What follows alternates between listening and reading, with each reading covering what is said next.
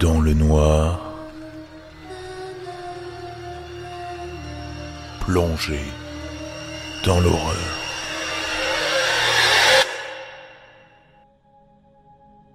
J'ai été élevé par ma mère, seule. Elle a été ma meilleure amie aussi longtemps que je me souvienne.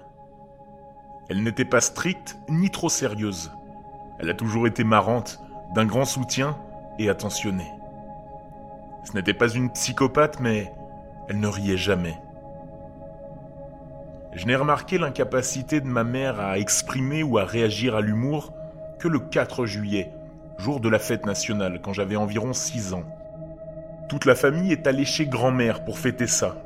Mon oncle était comme n'importe quel autre oncle, typique, parlant à tout le monde et faisant des blagues pendant qu'il cassait des œufs et grillait des steaks sur le barbecue. Alors qu'il cuisinait, il a tenté sa chance avec une blague du type paf le chien. Et tous ceux qui se trouvaient près du grill ont éclaté de rire, tous, sauf ma mère. Je me suis alors rendu compte que je ne l'avais jamais vu rire.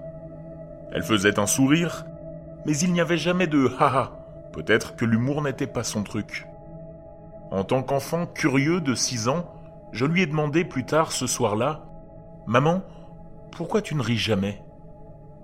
Elle n'a même pas essayé de réagir à ma question. Elle a juste continué à regarder fixement le livre qu'elle était en train de lire. C'était la première fois de ma vie qu'elle m'ignorait. Elle ne voulait manifestement pas répondre. Alors, j'ai arrêté de lui poser la question. Au lieu de cela, j'ai fait en sorte que l'un des objectifs de ma vie d'enfant soit de faire rire ma mère. Chaque matin, avant d'aller à l'école, j'essayais d'obtenir au moins un rire de sa part.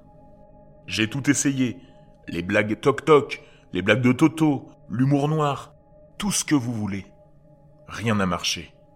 C'est comme si la partie de son cerveau qui traitait l'humour était anesthésiée. Elle était toujours de repos le samedi, alors on faisait des soirées cinéma. Chaque samedi, on s'asseyait sur le canapé et on regardait ce que j'avais décidé. J'avais probablement acheté toute l'allée de DVD du genre comédie pour parvenir à mon objectif. Tout comme mes blagues bien construites qui semblaient entrer par une oreille et ressortir par l'autre, les films n'ont pas fonctionné. Un Noël, je lui ai acheté un livre de poche intitulé Comment faire rire n'importe qui. Et j'ai attendu de voir sa réaction en déballant le cadeau. Elle s'est mise à pleurer en le regardant. Je ne comprenais pas pourquoi elle était si triste pour un livre que je lui avais offert pour rire. Je jure que je pouvais entendre ses faibles gémissements alors qu'elle contenait ses larmes. Mon obsession pour l'apathie de ma mère envers l'humour avait dépassé les bornes et j'étais en train de la briser. Je me suis senti comme un déchet et j'ai arrêté toutes mes tentatives de l'amadouer. Je l'avais accepté.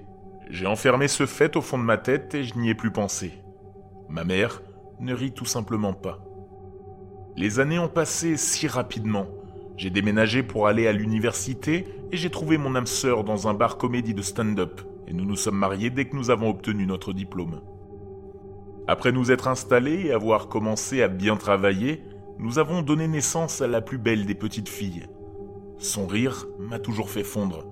Je riais avec elle, ce que ma mère n'a jamais pu me donner.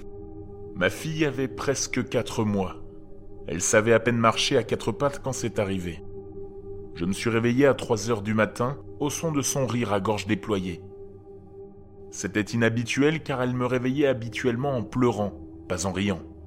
Je regrette de ne pas l'avoir laissé s'endormir en riant, au lieu d'aller la voir cette nuit-là. J'ai ouvert la porte de sa chambre, qui était légèrement entr'ouverte, et j'ai regardé à l'intérieur. Je l'ai vue. Cette chose, tenir ma fille dans son berceau. Ce n'était pas humain. Il était tout noir, comme une silhouette. Il avait un visage, des bras et des jambes. Mais ils étaient tous noirs. Il avait une tête mais pas de visage, juste un arc avec des dents pointues de la taille d'un couteau. Elle dépassait dans un sourire effrayant du vide où devait se trouver la bouche d'un humain. Mon instinct maternel s'est emballé, mais je suis resté figé sur place. Son torse se balançait, comme s'il riait. J'ai regardé une dernière fois ma fille dans ses mains. Elle était endormie. Et ce n'était pas elle qui riait. C'était pourtant sa voix. Depuis, je l'entends rire presque toutes les nuits, et pourtant, même en tant que mère, je n'ai pas le courage d'aller dans sa chambre. Mon mari la rendort tous les soirs, et il en a déjà assez de cette responsabilité que j'ai ignorée. Mais il n'a pas vu ce que j'ai vu. Je ne peux plus rire. Mon mari semble vraiment distant ces derniers temps.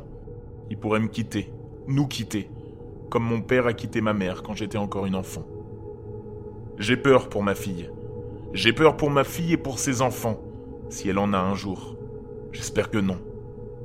J'espère qu'elle ne remarquera pas que je ne ris pas. Je n'aurai pas le courage de le lui dire. Ma mère n'a jamais ri, et maintenant, je sais pourquoi.